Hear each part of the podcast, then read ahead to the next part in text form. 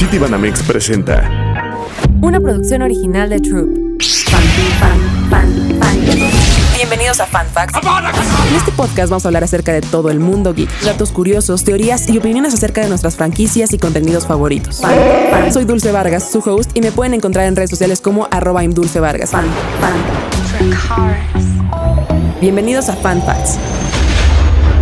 Bienvenidos a otro episodio más de Fan Facts. Yo soy su host Dulce Vargas y en este momento tenemos otra vez de invitadas especiales a Mish y a Amanda. Bienvenidas chicas de nuevo a este podcast porque el, en el podcast de hoy, en el episodio de hoy, vamos a hablar acerca de películas de terror un poquito más heavy que lo que hablábamos de Disney. O sea, no es tanto un poquito más infantil, ya vamos subiendo un poquito de nivel.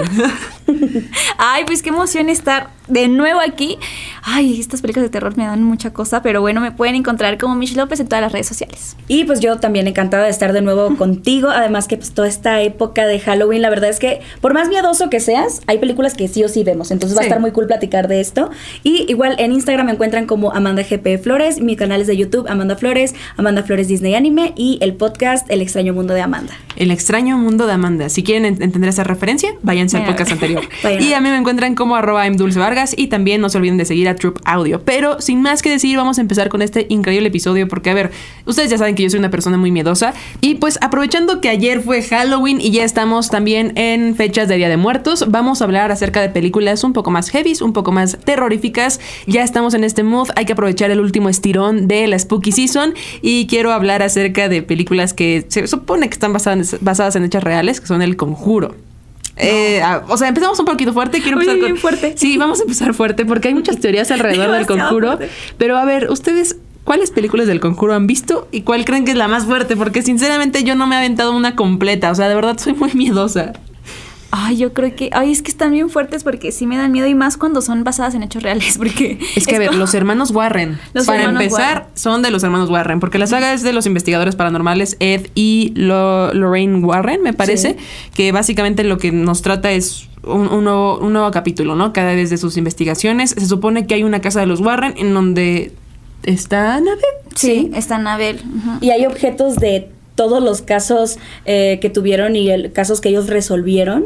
Eh, imagínate la energía tan horrible que tiene ese lugar, pero sí, tienen la muñeca de Annabelle eh, bajo su caja de seguridad, pero ahí la tienen en el museo. Que se perdió, habían dicho. Y luego se perdió Annabelle. O sea, ¿dónde quedó? Eh, A ver, aquí puede haber dos teorías. Una, se perdió y nunca la encontraron y pusieron una falsa, o se perdió, hizo travesuras y la Y encontraron. regresó. Ah. Qué miedo. Tal vez es una falsa y la, y Sí. la, Y la está- viva ahí suelta. Qué bien. Ahorita Anabel, Anabel pasando. Sí, pero bueno, básicamente esta pareja de esposos, pues básicamente son conocidos en el mundo, pues también como paranormal, por haber investigado unos casos muy polémicos de posesiones. Y no nada más posesiones, posesiones demoníacas. Entonces, pues sí, creo que eh, eh, eso hace que, que sea un poquito más fuerte. Y bueno, de esta tratan las películas del conjuro. El conjuro, que es, creo que se llama nada más el conjuro. El conjuro 2, el caso de Enfield, Annabelle y Annabelle 2. Y la creación de la monja Annabel 3 viene a casa. ¿Y cuál más estaba? El conjuro Este, del diablo me, me obligó a hacerlo. El conjuro del diablo me obligó a hacerlo, sí es cierto. Sí, Pero bueno, cada, cada una es, es muy fuerte. Entonces, creo que vamos a empezar con el conjuro, ¿les parece? La más fuerte. La más fuerte. Sí. Bueno, básicamente, eh, antes del asesinato, en varios exorcismos practicados por David Glatzel, el hermano de 11 años de su novia Débora Gatzel. Eh, es, es como, otra vez, ¿qué es esto? A ver, está bien medio raro esto. El hermano de 11 años de su novia Deborah Glatzel. Está muy raro. Según la novia había entregado durante la recopilación de pruebas eh, un caso, las pruebas de un caso donde se habían expulsado 43 demonios de una persona. 43 demonios, ¿cuántos puede 43? meter una persona? Ay, no. No, no, no, no, no. ¿Y cómo saben cuántos demonios hay? O sea, Exacto. Porque yo los van sintiendo, los van, los van sintiendo y los van sacando y les cada quien se, o sea, cada demonio se, tiene un nombre. Cada demonio tiene sí, un nombre. cada demonio tiene un nombre. Entonces, obviamente se dan cuenta y los van contando. No, qué horror. Es como, esto me recordó un poquito a la serie de Lucifer que está en Netflix. Este, no sé si se acuerdan en una de las últimas temporadas, eh, hay demonios que, se, que poseen a personas muertas para comunicarse con Lucifer. Sí. Ah, sí. Pero, pero 43 ya Es son demasiado. muchos. No, no, no, no, no, no. sí, no. además que fueron casos muy polémicos los que, o sea, todos los que tratan en las películas del conjuro, pero personalmente siento que el primero sí es el más fuerte, ¿no? Sí. Sí, de todos. Yo Incluso más que- que, Annabelle. Ay, sí, yo siento que el primero fue muy fuerte. Po- pero por. por también como cuentan la historia. O sea, la película en sí da muchísimo miedo y toda la escena del sótano Ah, sí, está bien. y de la silla y todo eso, la verdad está muy fuerte. Entonces, honestamente siento que esa y bueno, también la película de la monja también siento que está... La monja, fíjate que nunca me he aventado a verla. O sea, sí veo los, ¿eh? los cosplays, sí, pero no. Sí deberías verla. Sí, debería verla. Sí, o sea, no deberías quieres que verla. duermen dos semanas. Sí, la monja. Está buena, la monja. ¿La monja uno o dos? buena. La uno. La uno. uno. Pues bueno, lo que sabemos un poquito de, de esta película de la monja es que es una verdadera historia. O sea, como sabemos, el conjuro ya lo, ya lo dijimos, pues va- está basado como en hechos reales y la monja no es una excepción. Entonces, pues, ay, ¿qué es esto? La monja. Estaba viendo la información y, y mi iPad Sí. así fue como, ¡puf! No quiero funcionar. Justamente cuando iba a leer lo de la monja. Em, y se cambió al conjuro 3. ¿Qué es ¡Qué esto? miedo! Oye, como dato curioso, eh, fun fact. Ajá. Eh, la actriz, como la protagonista de las películas de Conjuro, dice que mientras estaba leyendo los guiones una noche de la primera película, eh, de repente como que escuchó un ruido raro y algo arañó su computadora y la alcanzó a arañar en la pierna. No, no. Ella compartió Chicos, ese ya dato. no quiero ¿eh? grabar. Ella compartió ese dato. Ya, ya y a Dul mucho se le acaba de cerrar aquí la información. Yo nomás digo. Mish, huimos. Con permiso. Este, hasta que llegó el podcast. no, sí, soy muy- ya, ya estoy sudando, chicas. Es que creo que antes de empezar a, a grabar, ellos hacen una oración. Y tienen que como que tipo pedir permiso por... Ay, ¿por qué no hicimos una oración? Amén. Hay que empezar a rezar. Dios, Dios, tarde. una oración. Oh, por Dios. No, pero sí tienen que hacer una oración y como que pedir permiso y o sea, todo eso porque realmente sí hay padres que están ahí. O sea, sí hay pa- padrecitos, padrecitos que están ahí. ¿Dónde de que está nuestro padre? por ¿Dónde está cosa. nuestro Yo padre? quiero un padre en este momento aquí, por Agua favor. bendita. Agua bendita, lo que sea. Pero aquí ya me, me dio miedo. Es que sí da miedo. Y, Sí. y más cuando en esta, en el Conjuro 3, cuando termina la película, sale la entrevista real. Sale la entrevista Sale la real. entrevista real. No. O sea, la ponen la entrevista real y ponen clips reales. Ujú. Entonces, como que dices de que es que realmente sí sucedió. O sea, Igual sí en la del Conjuro 2. Sí. Del caso de la niña, que también está muy fuerte. es, pues salen datos ya al final de la película. Ay, no. No, no, no, no, no. Hoy no se duerme. Hoy no se duerme ya. O sea, Hoy aparte no de las vibras de Halloween, todo perfecto. Día de muertos, vienen los muertos el día de hoy. Yo no quiero ya. O sea, a ver, siendo sincera, soy muy miedosa. Lo dije mil veces y lo voy a repetir todas las veces que sean necesarias en este podcast. Pero sigamos hablando. Por favor, déjanos hablar del conjuro sin ninguna interrupción. este, bueno, la película de la monja es una precuela al conjuro que detalla básicamente los archivos de casos reales de los cerebros demonólogos. De De monólogos, de monólogos. De monólogos Ed y Lorraine Warren. Y bueno, básicamente en estos archivos han servido de, de, de- de inspiración. Ya, ya estoy, ya, sí, sí estoy, sí me está dando miedo, ¿eh? O sea, pero bueno, como decía a- a- Amanda, ayuda. Sí, es que sí se me cerró todo, fue como medio raro. ¡Qué miedo! Este, como decía Amanda, es- estas películas, pues al final creo que sí se pueden ver en forma cronológica y creo que sí se pueden aventar un maratón Sí. en esto, pero em, sí, no van a dormir. No. Yo tampoco voy a dormir hoy.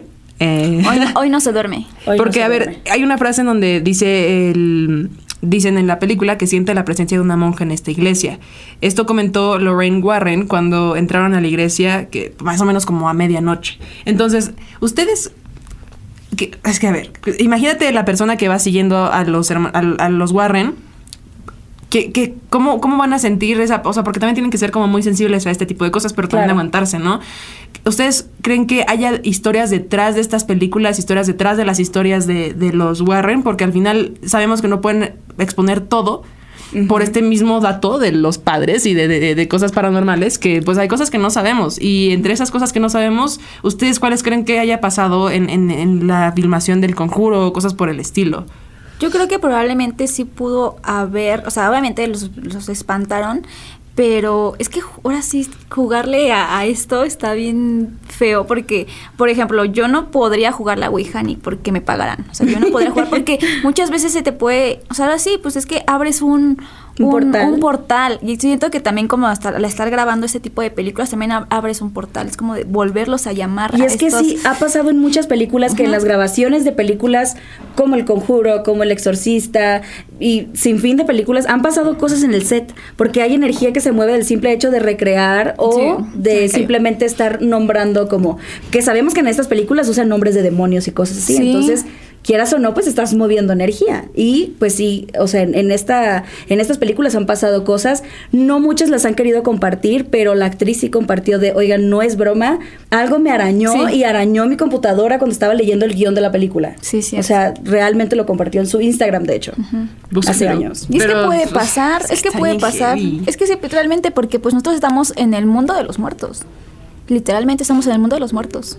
O sea, ellos están caminando como si nada y están estamos en el mundo de los muertos. Está, sí, o sea, eh, había una, un amigo que, que creía mucho en esta onda de, de la espiritualidad y de los demonios y toda esta onda. Decía que si nosotros pues, tuviéramos como esta visión infrarroja, entre comillas, ah, como Ver- refiriéndose a una- veríamos. Ajá, veríamos todos los espíritus pasar enfrente de nosotros y sería como algo completamente normal, pero al no verlos y después cuando se te presentan, ya es como, ah, esto está medio raro y ya te da un poquito de miedo porque pues al final tenemos miedo a lo desconocido y no sabemos quiénes son, qué pasa o todo eso. Y- o qué es lo que necesitan, porque muchas veces mueren y no saben que están muertos. Entonces nosotros estamos en su mundo. Por Oye, eso luego nos- de por eso Paranormal, luego ¿no? salen- Que Ajá. él, él puede ver todo lo que los demás no Ajá. ven y dicen, es que todo está ahí, solo ustedes no tienen la capacidad de verlo. Ujú. Sí, y aparte, ¿esos cómo se llaman? ¿Me- ¿Mediums? Mediums. Mediums. Ajá. O sea, ¿cómo te das cuenta que eres un medium? Creo que la diferencia es que hay personas que solo pueden ver y los medium, eh, los espíritus pueden meterse en ellos para dejar mensajes. Y pues eh, los mediums son los que terminan muy mal porque pues a veces se les meten cosas que no es precisamente un espíritu noble que quiere dar un mensaje. Sí, había una película de los 80s, 90s, no sé si se acuerdan de, de una medium que está haciendo como bromas. O sea, como que engaña a sus clientes, pero al final hay un señor, o sea, lo matan y un señor quiere cuidar a, a su novia. Ah, ok, No sé si te lo he acuerdas. visto. No. No, No. recuerdo. Que es la misma actriz de la, este, de la monja que baila. Ah, Whoopi. No me acuerdo cómo se llama la película, pero... Ah, es La Sombra del Amor. La sombra del amor. La Sombra del Amor. Ah, es una película muy bonita. Sí. Esa no da miedo, ¿eh? Esa, si son miedosos, esa les va a gustar. Ese es mi tipo de película Ese de es mi tipo de Ándale, película de terror. Ghost, La sombra del amor. La sombra del amor. Ah, Claro. Sí, es muy buena. Es, es muy buena y es muy bonita y igual trata de un medium que básicamente pues primero está engañando a las personas haciéndoles creer que sí está hablando con sus familiares, pero al final se vuelve un poquito más sensible y efectivamente no la posee, pero sí la sigue a todas partes hasta que logra su cometido y después también creo que se muere el villano, entonces bueno, ya, ya, la, puedo- ya la podrán ver en, en alguna plataforma y si, como, como dice Amanda, si son miedosos, esa es una película muy buena para ustedes en este Halloween. Otra película muy buena para los no miedosos, porque ya me dio miedo hablar del conjuro, este, son los Gremlins. Ay, amamos a los gremlins. Es, es una película muy bonita porque justamente también es como, pues esta onda de, como el extraño mundo de Jack, Navidad, Halloween y también sí da miedo, pero no Sí. tanto como otras películas de las que estábamos hablando antes, porque no tenemos un padre aquí para que nos Que bendiga que nos el bendiga. estudio y no nos pase nada. Sí, es que aparte es muy, com- es muy cómica, es una comedia. Es Sí. una comedia como spooky. Sí, sí, sí. Y tiene personajes muy increíbles. Entonces, Gremlins siempre es una gran, un gran, gran opción. Y además es un clásico del cine. O sea, si te gusta el cine y no has visto los Gremlins, ¿qué está pasando ahí? Sí. O sea, sinceramente, es, eh, por ejemplo, yo ¿Realmente cuando... te gusta el cine? Realmente te gusta como los Goonies. Ajá, exacto, exacto. Pero, pero, ajá, incluso hay chistes, ¿no? Así que yo se lo hago a mi perrita cuando no se quiere bañar. Es como, no, es un gremlin. Exacto. Sí, es algo que ya adaptamos a, a nuestra vida diaria. Exacto. Ey, una- un dato curioso acerca de los gremlins es que iba a ser este, únicamente una muestra de escritura. O sea, el guion de los gremlins solamente era como una muestra. Wow. Guau. Ajá, Y todo lo que se convirtió, ¿no? En todo lo que se convirtieron. O sea, ser un icono de. icono. Ser un icono de, de este del cine Sí. para haber sido solamente una muestra. Básicamente, Chris Columbus tenía solamente 24 años cuando escribió el, el guion de Gremlins y estaba recién graduado de la Universidad de Cine, vivía en un loft de Nueva York Wow. y pues había escuchado casi todas las noches ratones moverse entre las paredes, ya saben, Nueva York. Claro, Nueva York siendo Nueva York, sí. ah, esto le dio inspiración para hacer un guion sobre criaturas aterradoras que se movían en la noche. Mm. Guau, está muy padre el dato, o sea, porque realmente hay todo un imperio de los Sí. gremlins y hasta la fecha juguetes, o sea, ¿Cómo se llamaban? todo. ¿Cómo se llaman estos juguetes que también dan miedo que dicen que se mueven en la noche? Mm, que son fu- furries, no. este- ¿Los Furbies? Ah, los Furbies. ajá. Ay, pero no se mueve en la noche. ¿o Sí, este, sí se mueven en la noche. a mí sí me daban miedo. A mí sí me daban miedo. Ten- Tenía una prima que, que tenía esos O sea, tenía dos de, de ellos y dice que se le había acabado la batería, supuestamente. Ok. Y lo había dejado abandonado ahí, pero que en, la- que en las noches sonaba. Qué miedo. Muchas Entonces- personas dijeron eso. En, en los noventas eh, sí se sonaba mucho de que los Furbies se andaban moviendo solos, según. Bueno, es que esto de los muñequitos. Mm. Pero amamos a Chucky. Amamos a Chucky. Yo no amo a Chucky. Yo Amo. no. Nosotros sí ama amamos a Chucky. Pero en, un dato curioso también, un fan fact de, de los Gremlins es que el guion original era un poco más sangriento y oscuro. O sea, un poco más de terror. O sea, El- y lo cambiaron. Y lo cambiaron. En los primeros borradores, Columbus había pues escrito escenas mucho más sangrientas y violentas a las que vimos en la película, que no son tan violentas, pero sí son un poquito más subidas de nivel, ¿no? O sea, que lo que hablábamos en el episodio pasado. Entonces, pues quién sabe, ¿cómo, se, cómo habrá sido la- el corte del director? Un poquito más violento. Sí. Habría estado muy interesante ver la versión más violenta. Pues sí, o sea, porque básicamente dicen que se podían leer escenas donde los gremlins atacaban al doctor Futterman. Es que por sí la un película montón de está, es así, entonces imagínate. O sea, es... un- Pero como, como hablábamos, ¿no? Eh, Cuando eres niño no lo procesas tanto Sí. y ya cuando lo ves de adulto es como, ay, esto sí está medio creepy. Sí, que de hecho sí hay momentos que son un poco violentos, pero lo sugieren o ponen la sombra, no ponen así como muy explícito la violencia. Exacto. Y otro dato, otro fan, y otro fan fact de esta película es que gracias a los Gremlins se creó la clasificación PG-13. ¡Guau! Eso, Wow. eso está bastante está interesante. Está, está interesante, ¿no? Porque con todo lo que la, la producción buscó fue un tono familiar para la película. Obviamente, si cambiaron el guion, pues tenían que hacerlo un poquito familiar y creo que fue uno de los aciertos. Sí. Eh, lo, lo hablábamos también en el podcast con Chucho. eh, la, para que un- aprueben una serie se tiene- o una película, se tiene que hacer un speech. Y los productores y los este, directores básicamente lo que hacen es hacer una lluvia de ideas y ver qué es lo mejor para comercializar la película. Igual si hubieran dejado la versión más sangrienta, no hubiera sido Gremlins o hubiera sido una película más X, ¿no? De, de la época. Claro. Entonces, pues sí hubieran much- hubieron muchas quejas de por parte de la familia y pues Warner quería conseguir una clasificación PG que fuera apta para adultos, pero que sin embargo también fuera pues apta para todo público y que no hubiera quejas por la familia y todo eso. Entonces Sí, se decidió eso lo- crear. eso ayudó, eso ayudó, claro. Entonces se decidió crear esa, esa clasificación que no impidiera ver la película a niños chiquitos. Sí. Entonces, ese es un buen, muy buen dato. Sí. Gran dato. Vaya dato niños. perturbador. Vaya dato perturbador. Aparte que sí fue muy popular en, en como adolescentes, niños y adolescentes esta Mm. película. Sí, sí, creo que todavía niños de esta época pueden verla y no pasa nada. No pasa sí, porque nada. la siguen pasando todavía. Sí. Como que te la En el cinco. En el 5. En el canal. No, cinco. en el canal 5. Steven Spielberg también dejó varios easter eggs en este de E.T. en la película. Entonces, pues se convirtió básicamente como en el logo de, del estudio Amblin Entertainment. Órale. Wow. Ese, ese dato está padre, no sabía. Sí, no, tampoco. Sí, dice que en Gremlins podemos ver varias eh, varios peluches de E.T. Oh, hay que buscarlos. Hay que Es buscarlos. momento ahora de sí. buscar los es momento de E.T.. buscarlos, sí. Entonces, Pausando. pa- pausen, Ajá, la, pausa pausen la la película, película, y sí. díganme cuántos peluches de E.T. encontraron. Órale. Otra película un poquito más reciente que no, no siento que sea tanto de terror, entre comillas, o sea, siento que sí es un poco más de suspenso, es Nope. Ah, Oh. sí. Es buenísima. Wow, es una gran película. ¿Sí les gustó? A mí sí me a mí me encantó. ¿A ti te gustó? Sí, o sea, sí, creo que, creo que sí me, no, no me da tanto miedo, pero sí es bastante buena. O sea, mm, yo me, pero no salió tampoco en esta época, entonces No. como que se adelantaron. Siento que Sí. también por eso pudo habernos sido tan spooky. A lo mejor sabían que no era tan, tan de terror y dijeron, bueno, vamos a hacer que lanzarla antes para que no la asocien como con las películas de terror que van a salir en octubre. Es que justo el, pues, el director Jordan Peele siempre siento que tiene, ay, siento que él es muy creepy con sus películas. Sí. O sea, yo de verdad que yo no, hay una película que yo no puedo ver de él. O sea, que ya la vi, pero que ya no la puedo ver, que ni siquiera puedo ver el póster. O sea, no hay forma que me enseñen el póster porque me da mucha, mucha ansiedad, me pongo muy mal, que es Nosotros. Nosotros, no la he Esa visto. película, de verdad que yo entré en un mood muy de, no manches, o sea, véanla, no quiero spoilearles nada, pero de verdad que yo no la puedo ver. No hay forma que la... Muy cañón, pero de verdad muy cañón, que yo ni siquiera me puedo ver en el espejo. ¿De verdad? Sí. Uy, no, no, no. no, les no, juro, no, no, no. les juro que yo de- ya no la puedo ver, o sea, pero es que es un gran director. Jordan Peele siento que hace muy películas muy buenas, igual como la, la primera, como ¿cómo recuerdo cómo se llama? Get Out. Es justo de que en el, ¿cómo se llama?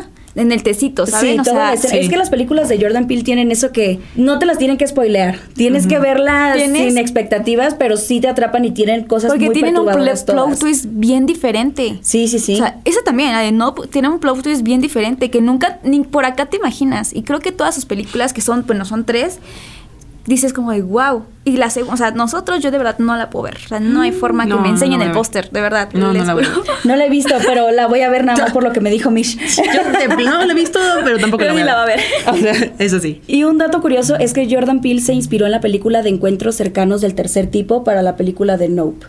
Y creo que sí, sí se siente ahí la referencia. Sí, sí se siente, se, ve, se ven bastantes pues similitudes. O sea, pues sí se ve la inspiración, básicamente.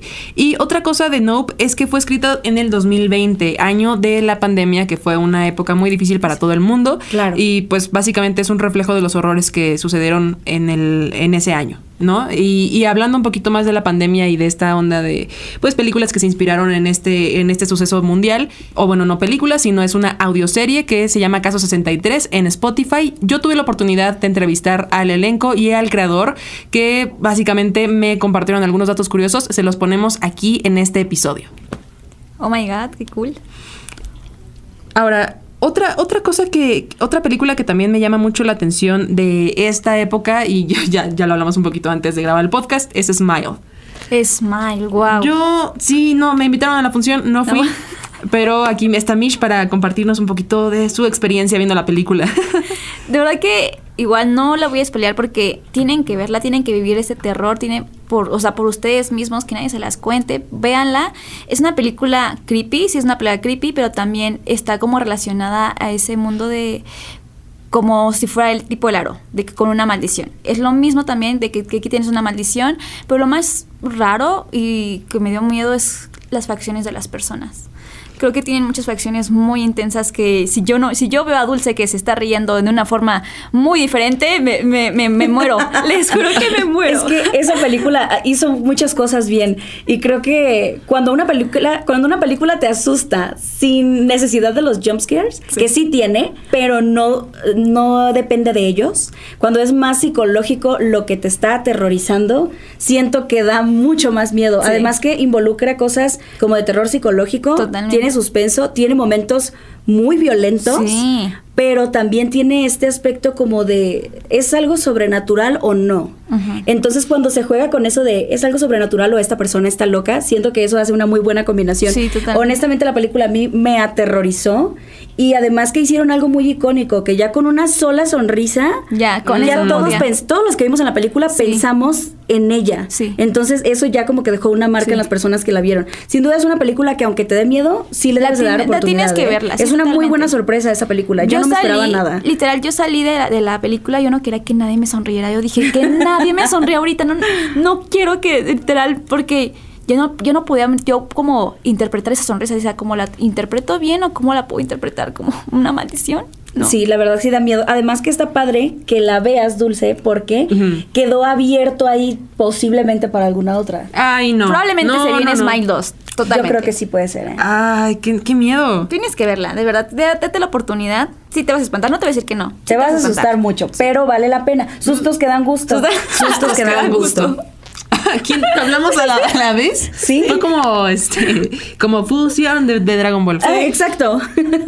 Eh, otra película, ya pasando antes de que me obliguen a verla, eh, otra película que ahorita está en tendencia y está en cartelera es Halloween Ends, pero vamos a hablar acerca de Halloween y básicamente la saga. Algunos datos curiosos de esta película es que Michael Myers es interpretado por tres actores distintos. Uno de ellos es Nick Castle, otro Tommy Lee Wallace y Tony Moran.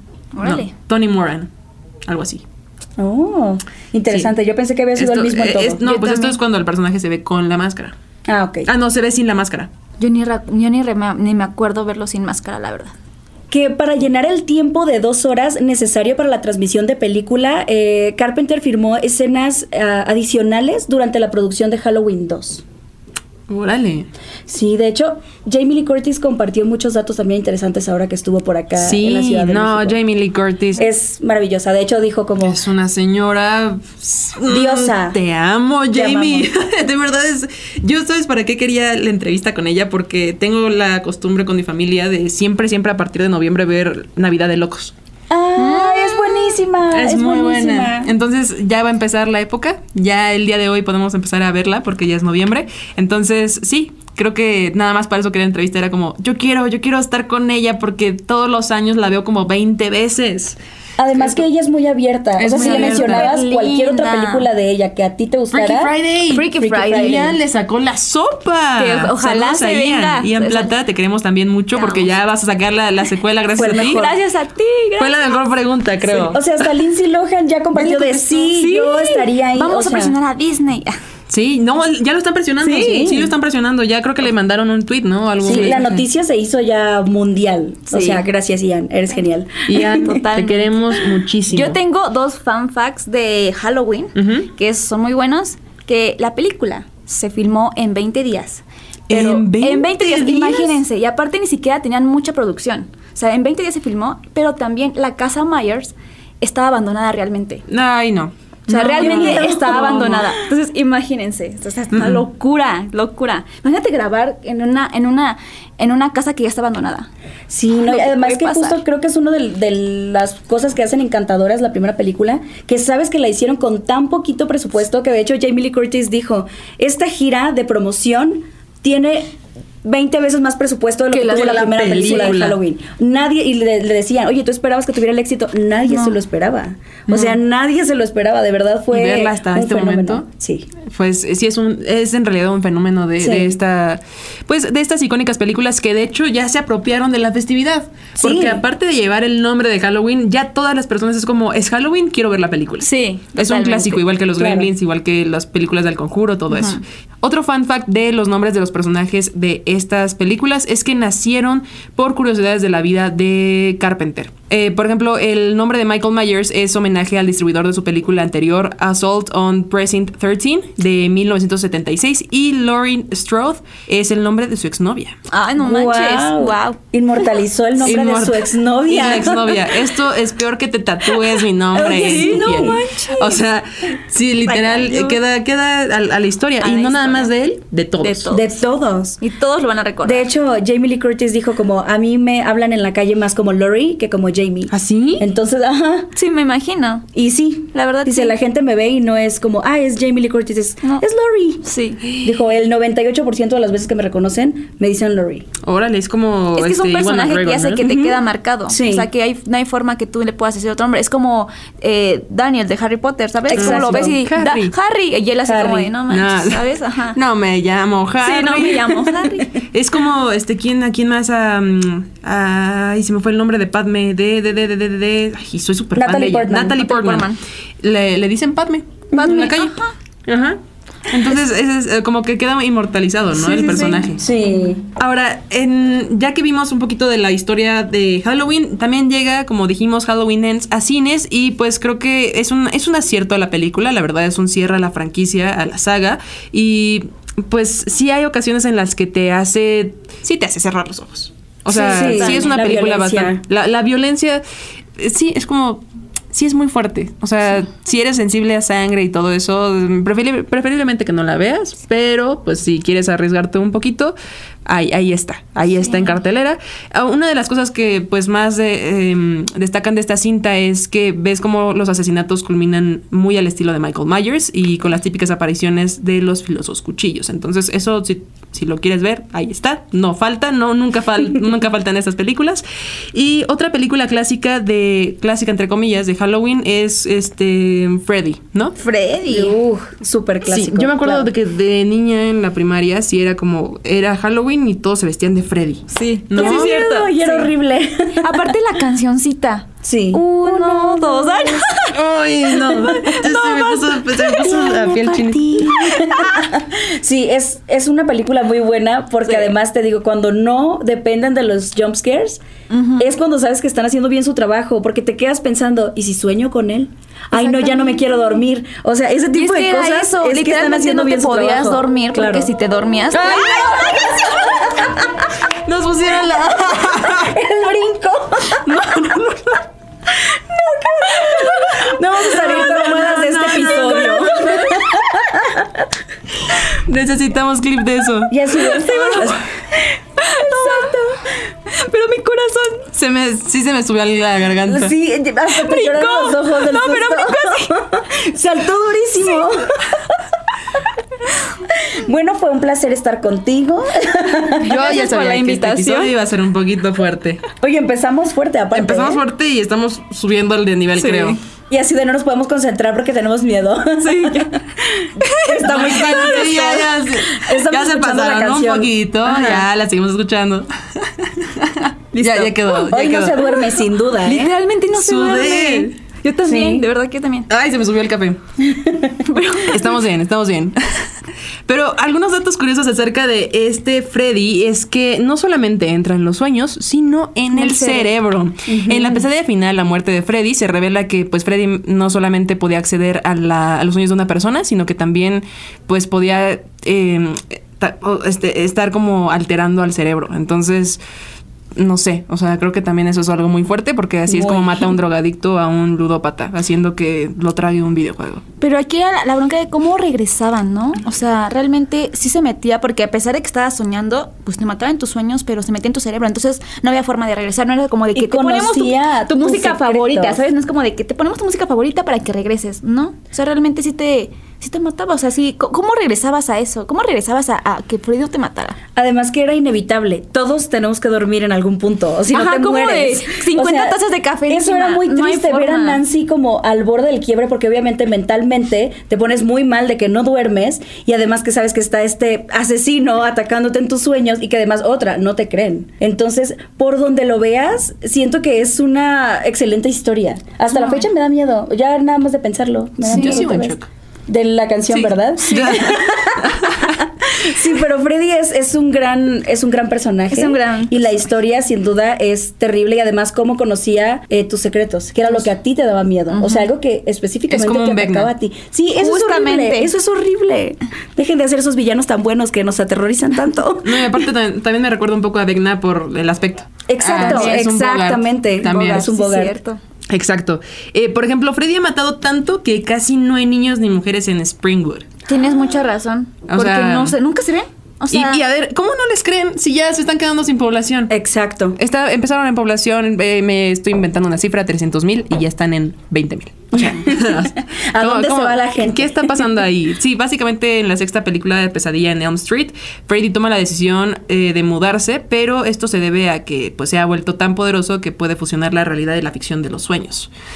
Lo Qué cual, horror. pues también me da miedo, porque no sé si vieron un nuevo estudio que, mm, eh, déjenme, de hecho aquí lo tengo, no quiero, no quiero errar en esto, porque justamente es un estudio muy, muy, muy especial, tanto que creo que eh, ganadores al premio Nobel o algo por el estilo dijeron que la realidad en realidad no existe. Ah, Entonces, esto me, me recuerda mucho a Claro. lo de Freddy, que básicamente la realidad depende de la percepción de cada una de las Sí, personas. sí. Esto creo que ya se sabía entre voces, porque pues, por ejemplo, si pones a dos personas, a un ciego y a un sordo, que a ver que se caiga un árbol, uno va a decir, no, pues no hay nada. O sea, alguien que va como muy borroso, ¿no? Que no, no esté 100% ciego. Claro. Y el otro, y nada más va a escuchar. Y la otra persona va a decir, no, pues es que nada más se cayó, pero no hace ruido. O sea, si tú le preguntas a alguien y no sabes este qué, qué capacidades tiene o qué, qué discapacidad tiene, te va a ser un- una, una respuesta pues medio rara, ¿no? Claro, cada y tú quien lo vas a percibir una, de una forma distinta. claro, cada quien tiene su percepción y su versión de lo que vives y lo que sientes, claro.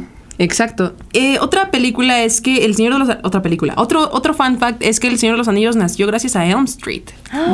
New Line Cinema era una empresa independiente, pues que antes formaba parte de Warner Bros., siendo principalmente reconocida por distribuir las películas de Freddy Krueger. Y eventualmente su éxito les daría el éxito necesario para hacer lo propio con lo del Señor de los Anillos. Entonces, gracias a él, tenemos la otra franquicia de fantasía. Guau, Entonces, creo que eso está- eso- Ese ese- está muy bueno. ese dato me bajó un poquito más. bueno. Sí, el miedo. ya me bajó un poquito el yo- miedo. Que, oigan, hablando de las películas de Freddy, no sé si han visto El Club de la Medianoche. El Club No, de la... no, Me- no, sí, no. claro, está, está en, Net- en Netflix Es todavía. buenísima Sí, y sale sí. la actriz que es Nancy. No manches. Sale, es una de las protagonistas Pero de la está serie. cool. O sea, yo, yo vi como el primer capítulo y cuentan historias de terror, ¿no? Sí. Sí, cuentan Un poquito a la, a como al estilo de Le temes a la oscuridad. Ajá. Pero estas sí son con más presupuesto, estas sí dan miedo. Y además que hay muchas historias que se están desenvolviendo al mismo tiempo que ellos se reúnen a contar historias. Entonces está buenísima. Ayer la terminé y Wow. buenísima, ¿eh? Sí, Súper porque son, son niños que como que están enfermos, tienen una Sí, tienen enfermedad, enfermedades ¿no? terminales. Y justo están en un, como en un, ¿qué se podría decir? Como un hospicio. En un hosp- hospicio y cuentan historias de terror. O sea, yo más vi el primer capítulo con mis hermanas, estaba viendo, pero creo que me, me llamó mucho la atención. Porque tanto yo estaba en el celular, pero estaba poniendo atención. Entonces, digo, y las actuaciones están increíbles. Son buenas. La producción está buenísima. Además que a ellos los asustan, a algunos de ellos los Ah, sí, asustan. exactamente. pero les da miedo o les da pena decirlo porque no quieren que piensen que estén locos o que es por la medicina o por sus enfermedades. Pero en realidad hay muchas cosas pasando Sí, en, en- ese en lugar. ese. Está buena, deberías Wow, verla. Te, sí. te asusta, pero te gusta. Sustos, Sustos que dan gusto. Ot- Otros usos que dan gusto son en la película de Scream. Y creo que también Amamos. es un, un clásico, ¿no? Claro. Este, todas las personas que les gusta el terror y les gusta un poquito más de la comedia y todo eso, ven Scream. Y quiero, quiero preguntarles, ¿alguna vez este, hay un Halloween en donde no aparezca la máscara de Scream? ¿En, No. ¿En los disfraces? No. No, O sea, no puede faltar. No puede faltar. Es- eh, porque aparte Si no, es un no es un muy buen sencillo. Halloween. Ujú. ¿No? Ah, exacto, si no, no es un buen Halloween. ¿Cuáles son los disfraces que no pueden faltar? ¿En un Halloween? O sea, en una fiesta de Halloween, porque ya creo que ahorita nos disfrazamos de películas, cosplays Sí. y todo eso, pero siempre, nunca falta el, el- la típica persona que le gusta mucho el terror y se disfraza de alguien, pero ¿cuál, cuál creen que sea parte de, de? Totalmente eh, Michael Myers. Michael Myers. Tiene Myers. que estar Scream. Michael Myers. Eh, Freddy también tiene que Freddy. estar. Este. It. también, el de It, sí, totalmente. Los de la, La- la purga. La purga, la purga también ya es totalmente. súper distintiva. La purga sí me da miedo. Ah, también. Y que alguien llegue vestido de Chucky también, entonces. Ah, Ah, Chucky, Chucky, también. sí. Y la novia de Chucky. y la novia de Chucky. Por ejemplo, ah, conectando un poquito Halloween con este con Scream, hay guiños a Halloween de 1978. Entonces, en Scream podemos encontrar a unos cuantos guiños o pues homenajes a al largometraje de Halloween. El primero de ellos lo tenemos cuando los padres de Casey llegan a casa y se dan cuenta que algo malo está ha sucedido. Entonces, en ese Wow. momento, el padre de Casey le dice a una mujer que vaya con los Mackenzie. Precisamente, esto es lo mismo que Lori les dice a los Lindsay Tommy en Halloween del 78. Qué padre que los hayan conectado. Sí. Imagínense una película con Michael Myers, Freddy Krueger y, y todos ellos. O sea, imagínense, estaría una locura. Sí, yo creo que sí sería una completa locura, pero también sería un hitazo. Sí. O sea, porque creo que los crossovers entre cualquier franquicia funcionan. Sí. Y Universal me acuerdo que quiso hacer como su, su, su universo de cinematográfico de terror, ¿no? Con, Sí. con clásicos, con El Hombre Lobo, con Frankenstein, que por cierto vi a Frankenstein cuando vi a, cuando fui a los Universal Studios, no me peló. Se puso a dar Ah. vueltitas con una niña, pero a mí no me hizo caso. y de hecho lo tengo grabado, entonces ¿Sí? sí. Deberías Le- subirlo. lo- ya, sí, lo subí a mis ¿Ah, historias, pero no Ah. lo he subido a, a Reels. Lo voy a subir, tienes razón. Sí, Es- deberías es, momento de subirlo. Es momento de los monstruos. Ay, hay algo bien chistoso, no chistoso, medio creepy, que se acerca como la famosa máscara Mm. de Scream, que fue diseñada, por así, por, por la diseñadora Bridget Sc- Scrinton, quien recorrió diferentes fuentes de inspiración, obviamente en el cuadro de Scream, de Edward Munch, los personajes fantasmas de Betty, de Betty Bob. Y en la portada y el álbum de Pink Floyd The Wall. Entonces ella se inspiró mucho en, ahora sí, sobre estos cuadros Y uno pensaría que se pudo. Imagínense de Betty Bob. Ay, sí Eso está, está medio, un poco sí está medio. Hay, una historia, hay una historia de Betty Bob que está muy creepy también, que está muy como que no me gustaría contarla porque se está gu- gu- googleala, googleala y, y van a checarla, pero es una historia muy muy creepy, la verdad. Pues es que en, en cuestión de. O sea, hay una historia muy creepy de su. Sí, de Betty Bob. Ujú. Sí, que no te imaginarías, es como ¿No quieres contarla? no me da cosa. ya Es que hablamos. ya me dio mucho miedo. Ya, ya tres sustos en un, en un mismo podcast ya no queremos. Ya Gracias, no no queremos. son suficientes. Estábamos bien tranquilos y la música, entonces imagínate. No, estábamos bien tranquilos y se me cierra cuando estoy buscando lo de la monja. Sí, estábamos bien tranquilos y Sí. la música. Ya, a ver, tranquilos todos. Estamos muy bien. La bendición. La bendición. ¿A qué Ay, qué espantan? con eso nos acaban de decir que aquí espantan en el estudio, pero está bien. Ahorita lo vivimos, ya nos espantaron. Otro fun fact es que Linda Blair, que fue la protagonista de la película del exorcista, tiene pues ahí un cameo en la película de Scream como una reportera. Uh. No manches. No sabía. Qué miedo. Sí, sí da miedo. Y por ejemplo, otros este, cameos eh, de Wes Craven, que es el cineasta que hace un par de apariciones en la película. Sí. Eh, la primera es cuando encontramos al mismísimo Ghostface en la primera escena, y que en la que él recibió el golpe de la cara de Drew Barrymore, me aparece.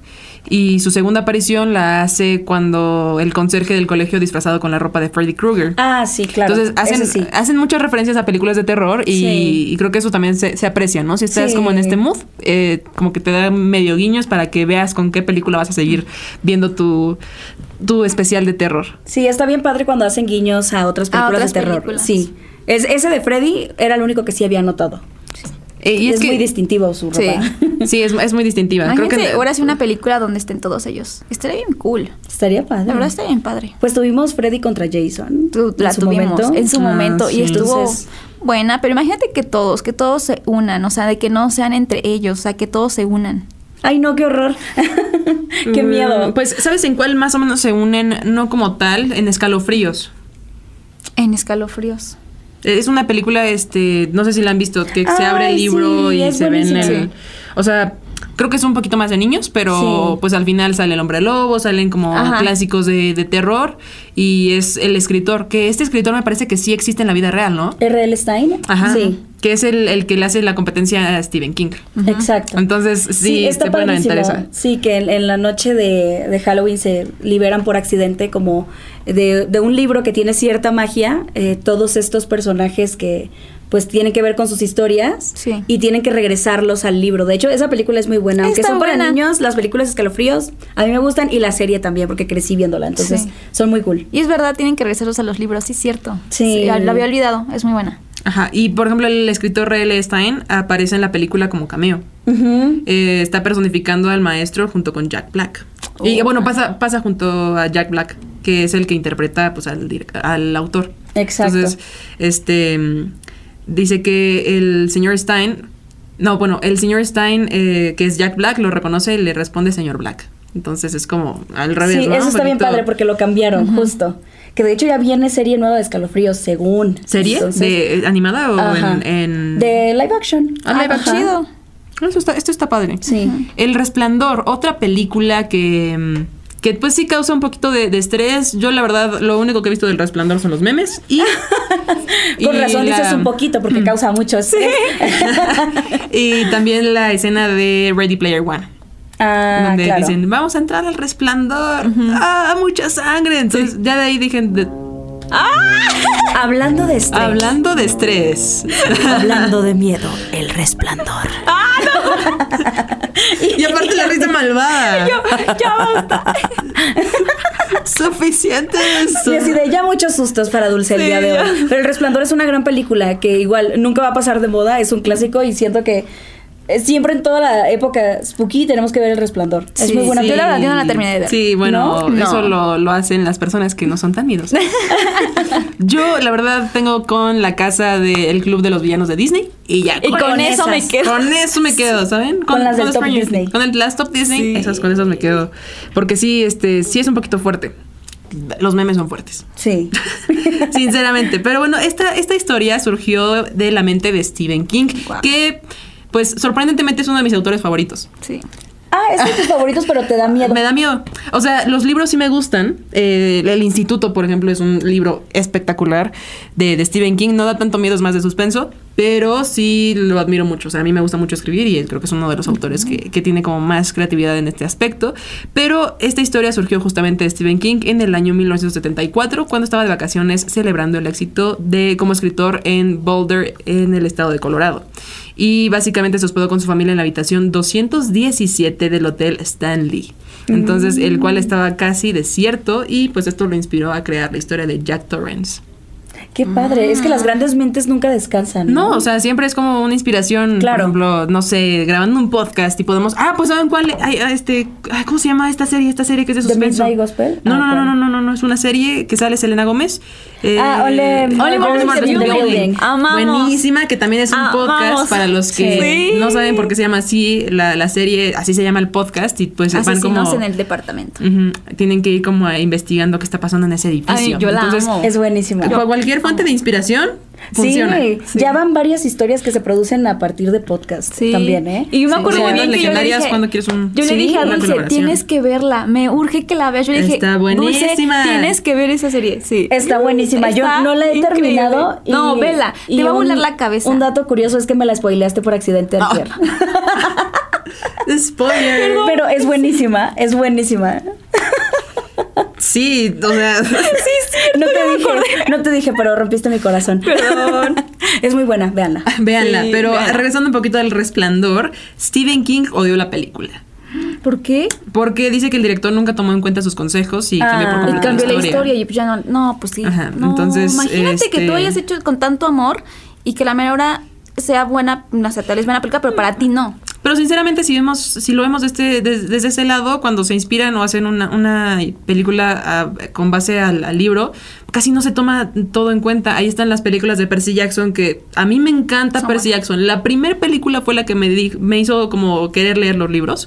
La segunda, es- y ya después de haber leído los libros, es un fiasco total. O sea, es horrible, no la vean.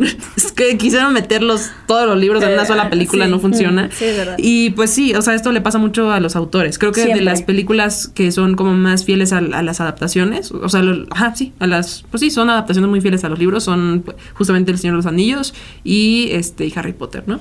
Sí, porque regularmente siempre terminan los autores todos enojados. de, Odiando, sí. Esto no era lo que yo quería para la película Yo o para la no, serie. esto no es lo que yo pensé. Sí, se eso es cancela muy todo. triste. Sí, y después pues Stephen King realizó una miniserie del Resplandor donde pues sí se respeta por completo su, su, Su novela. esencia. Entonces, eso es eso es bastante bastante trágico. También se dice que tantas fueron las modificaciones que se hicieron en el guion que Jack Nicholson estudiaba eh, sus guiones un día antes de grabar las escenas. Que de hecho Jack Nicholson también metió mucho de su cosecha en su personaje. De hecho la escena como súper clásica del Here's Johnny eh, fue inspiración de él. O sea, le salió en el momento. Eso está, ¿Sabías padre. que? ¿Sabías que? ¿Sabían que? Me gusta. Pero sí, realmente Jack Nicholson hizo un gran trabajo con esa película. O sea, su interpretación fue espectacular. Pues en, en realidad es, es buena. O sea, una cosa se pudo haber basado, ¿no? En la novela, pero pues al tener dos versiones de, de la misma cosa, creo que también te da como esta Claro. onda de ex- explorar un poquito más. Ahí está la cuestión de los multiversos, que puedes ver diferentes puntos de, de la historia. Sí, Claro. Otra película que sinceramente me da miedo tocar, pero pues ya estamos en este mood, es It. Sí. Ah, Ah, ¿Quién quiere empezar? yo, no quiero, yo no quiero empezar. Yo ya empecé, me salió mal, ya me dieron tres sustos. Es muy buena, It es muy buena. Y es- está padre cómo van metiendo la historia de que desde cuando están chiquitos hasta cuando están grandes. Porque te hacen ahora sí como que literal que no importa si estás grande o pequeño, siempre te va a espantar algo que en tu niñez tuviste. Literal. ¿A ustedes cuál les gusta más? Las, o sea, como las adaptaciones viejitas o las actuales? Yo creo que las viejitas. Hi, Georgie. Hoy ha sido el día de asustar a Dulce. Nos ponen aquí efectos especiales. Yo ya, sí, sí. Espero que sí lo agreguen al final, en el corte final, para que se asusten conmigo. Ah, bueno, muy bien. Porque si no, voy a quedar como una tonta. Quedé como un tonto anoche. Como Nacho Libre. Aparte, me acuerdo muy bien que ay, creo que es un eh, dato curioso que literalmente a los niños este les daba mucho miedo, literal. O sea, sí ¿Cómo les daba no? mucho A los miedo, niños o sea, les daba miedo bañarse. daba Yo miedo incluida en esos niños. Sí, o sea, no, después de esa es que escena. literal sí. Nos daba miedo bañarnos. O sea, es la O sea, realidad. es- no, y aparte el actor los abrazaba al final, como de, oye, no, o sea, acuérdate que estamos jugando, acuérdate, acuérdate que estamos grabando, porque los niños se ponían muy mal. O sea, realmente sí se ponían mal, porque sí les espantaba. Y aparte creo que ellos nunca lo vieron hasta cuando ya les tocó la grabación. O sea, cuando nunca lo vieron, o sea, nunca fue como de, o sea, fue como de que sea genuino, realmente es que se espanten Sí, es que había pasaron. momentos en los que los actores tenían más o menos el contexto, pero no sabían en qué momento iba a aparecer Ajá. It a asustarlos. Entonces, muchas veces, por ejemplo, en la escena de la cochera de la película de las recientes, eh, no sabían en qué momento iba a aparecer. Entonces, Sí. se ven muy asustados porque realmente, Porque realmente se estaban asustaron horrible. Sí, No, que los cortaron- asustaban de verdad. Sí, y que los estaban grabando siempre para ver realmente todas sus reacciones, sus facciones y todo. Y al final de las escenas él llegaba a abrazarlos. Pero imagínate para abrazar a Id. De así como, ya no quiero tu abrazo, no pásame cuando te. No, no, Creo que tú serías muy buena actuando en esas escenas. Sí. O sea, tus sustos serían muy No. genuinos. Un recap, una repetición, por favor, de cómo me asusté con la canción de Freddy Krueger. Porque sí, sí me asusté. Este, sí, pues es que al final, si, si le muestran a los niños cómo es, pues sí se pierde un poquito la, la reacción genuina. Claro. Pero también que poca, que nos les hayan dicho, oye, vamos a hacer esto, puede que en algún punto te vayan a asustar. Entonces, Es que yo creo que firman contrato. ¿Y los papás de- dónde están? O sea, mi mamá no me hubiera, mi mami no me hubiera dejado hacer Es, eso. es que eso está tremendo. Y de hecho, eso es algo que ya han utilizado en varias En películas. otra- ajá. Sí, no. Por ejemplo, en la película de Poltergeist, ahí, fun fact, Sí, sí. eh, a una de las actrices le dijeron que estaba nadando con cadáveres reales, ya que estaba en la alberca nadando con los cadáveres reales, porque era más barato comprar cadáveres reales como abandonados de contrabando Ay, no, no, que no, comprar cadáveres, o sea, como que eran que te toquen la pierna. Ay, Sí, o sea, estaban sobre ella, estaban sobre ella y le, y le dijeron por el apuntador, dile que los cadáveres son reales. No. Y su reacción está así como que, ah, ah, así es mucho más eh, la reacción porque le dijeron por el apuntador ya que estaba en la escena grabando. O sea, sí te da un infarto No, ahí del Claro, susto. ¿cómo hay que no? Pero eso mismo. O sea, lo hicieron, pero todavía terriblemente peor. No puedo. La cara de Dulce de, Sí, sí. no puedo con estos Dulce, facts". ya, por favor. No, no, estoy, en, en- así tensa. Está muy tensa. denso, está muy denso. Sí, o sea, para los que están escuchando el podcast, yo estoy muy tensa en este momento. De verdad, me da mucho miedo.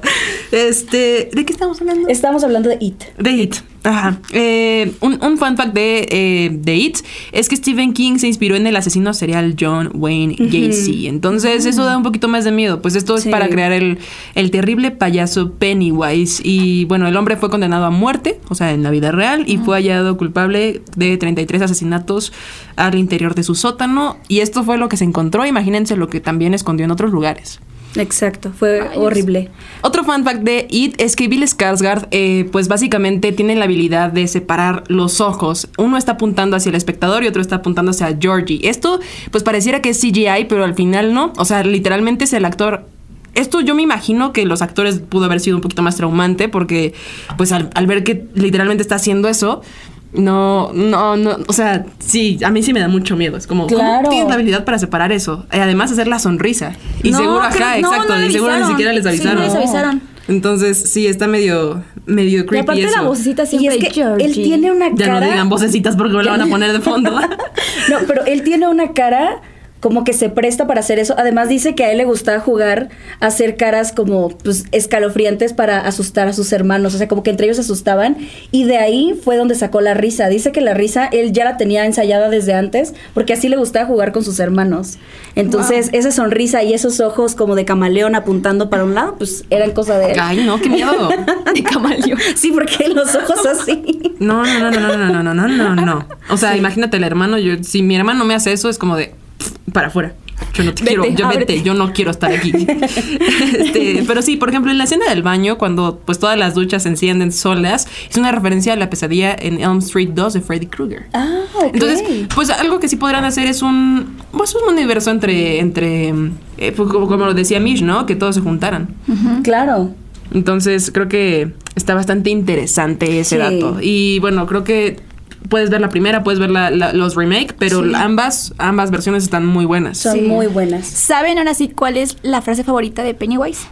Eh, ¿Cuál? Georgie. No, Este. todos flotan. Ay, no, no, no, no, Claro. no, no, no. Tiene todo el sentido del mundo. Totalmente. Sustos que no dan gusto.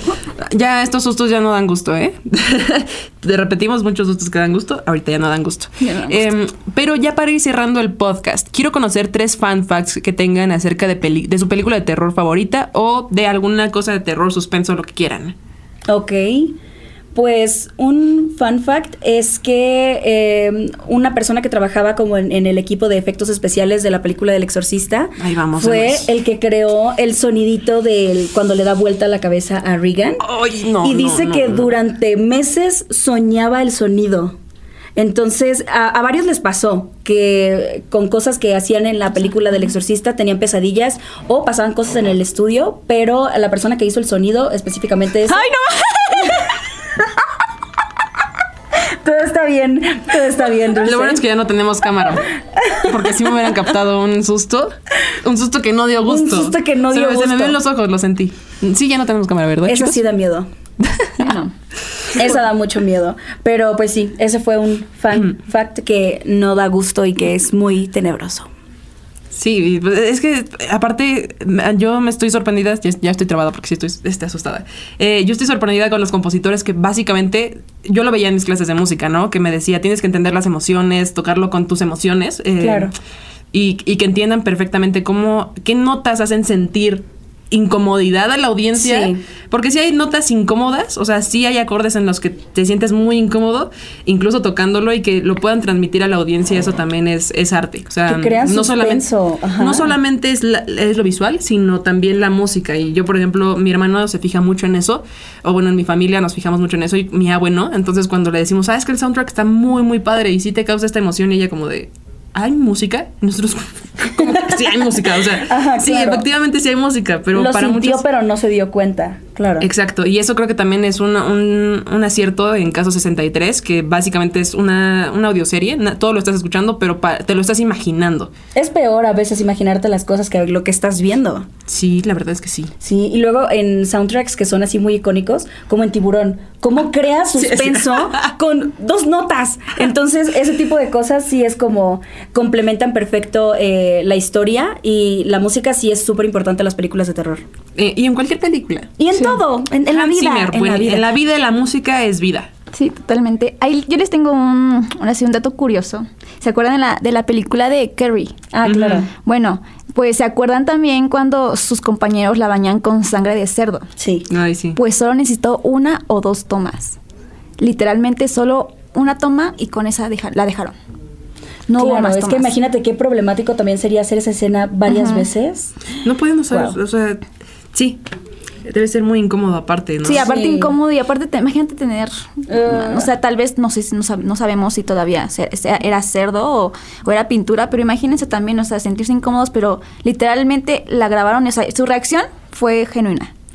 Pues imagina, o sea, es que creo que es una- un, un factor que todas las personas que vayan a, a hacer películas de terror tienen que tener en mente, ¿no? Que te van a sorprender o en algún momento va a pasar algo que no te estás esperando para captar tu reacción. Tu real. reacción genuina. Así como ahorita nos pusieron la música y todos brincamos, así, puede así. pasar. Yo no venía preparada, pero No veníamos preparados para asustarnos. Otro fun fact que les quiero compartir es que tres películas de terror que son muy clásicas se inspiraron en el mismo asesino serial y es la película de Psycho, La Matanza en Texas y El Silencio de los Inocentes, que son muy buenas películas, están inspiradas en el mismo asesino. Wow. Entonces, Ey, uy, y aparte, Está tremendo.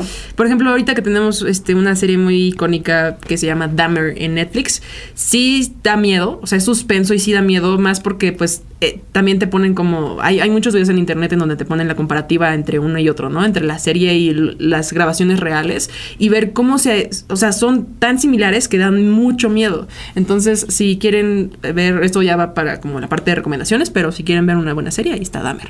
Ok. Eh, otro fun fact de pues otra película de terror es que el equipo de Mother le armó a Jennifer Lawrence un refugio Kardashian donde básicamente la actriz podía ver un Keeping Up with the Kardashians y comer dulces y relajarse después de filmar las, peli- las, las escenas intensas. Yo la verdad hubiera pedido que me pusieran capítulos de Bob Esponja. Sí, para, es que justamente The Mo- bueno, Mother es una película muy creepy, de verdad, está súper creepy. muy fuerte. Está bien fuerte. y Jennifer Lawrence es súper fan de las Kardashians. Sí. Entonces, Sí. Así se amamos a las Kardashian. Pero imagínate, pero imagínate que después de, de pasar momentos muy estresantes, ya no... O sea, tienes que ver algo que te gusta mucho. Es como cuando pones tu canción favorita de alarma. Eh, te la arruina.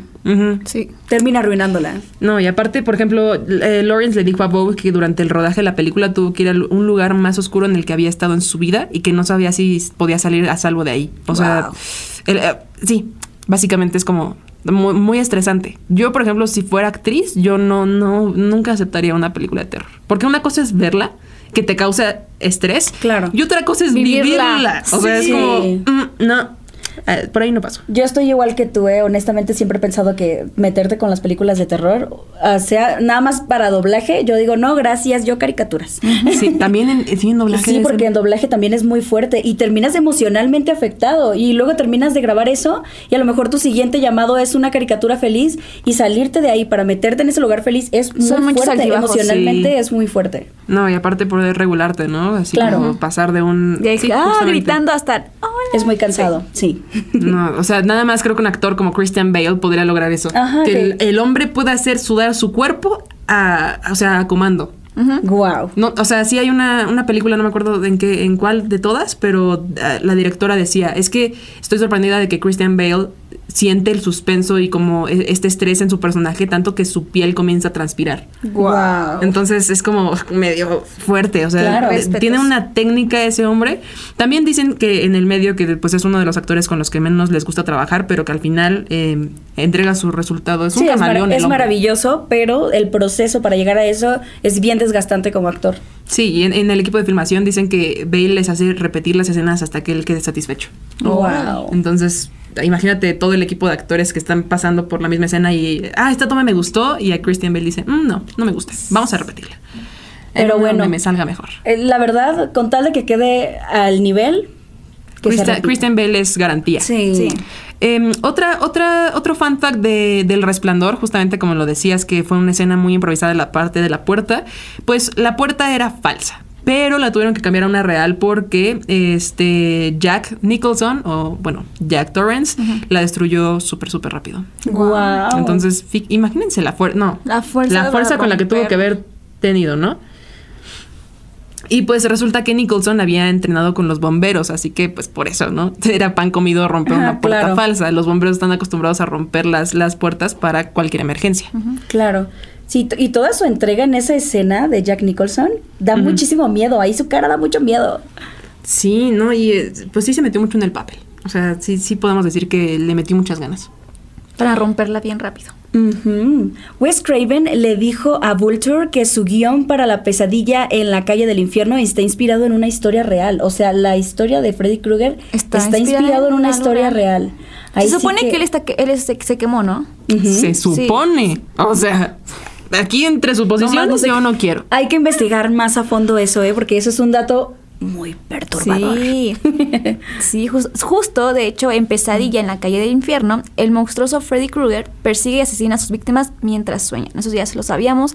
Pero imagínate que tú tengas mucho sueño y el hecho de querer dormir, descansar después de un día largo, pesado, de muchas cosas, quererte dormir y que no puedas porque te pueden matar en tus sueños. Sí, esa idea es muy terrorífica, eso es horrible. Ah, Pues es que sí, da mucho miedo. Y ya como último fan fact para terminar, porque ya estamos muy, muy tensas, o por lo menos Sí. yo, eh, la primera película de Saw se grabó en solamente 18 días. Entonces, imagínense el proyecto como, o sea...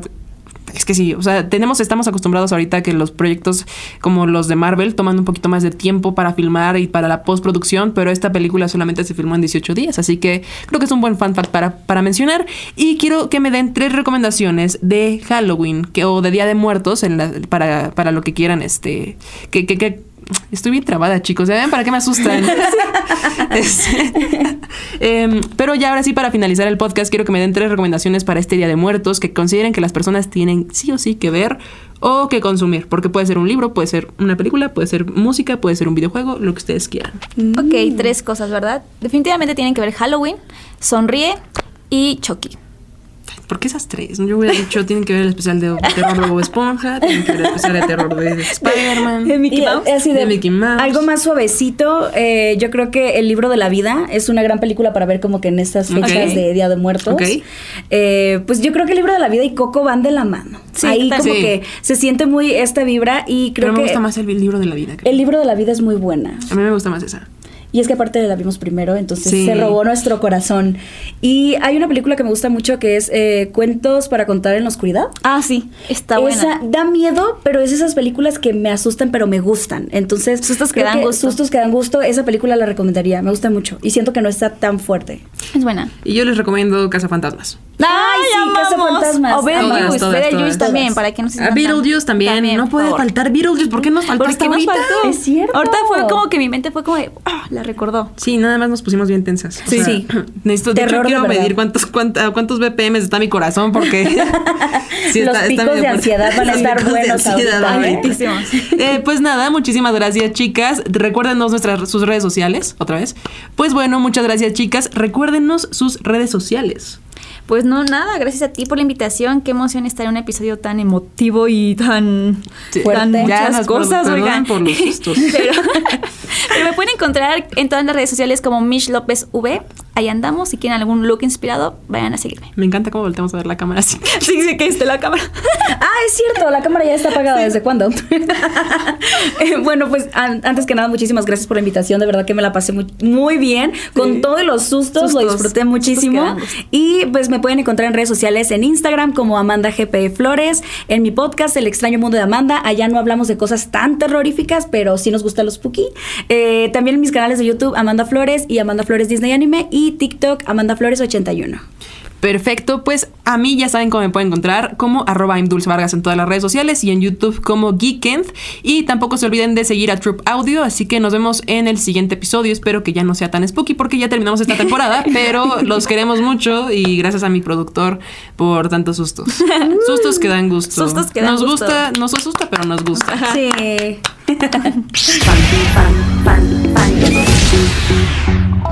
Fun Facts. Una producción original de Troop. Cámbiate la tarjeta en el Banco Nacional de México. Citibanamex presentó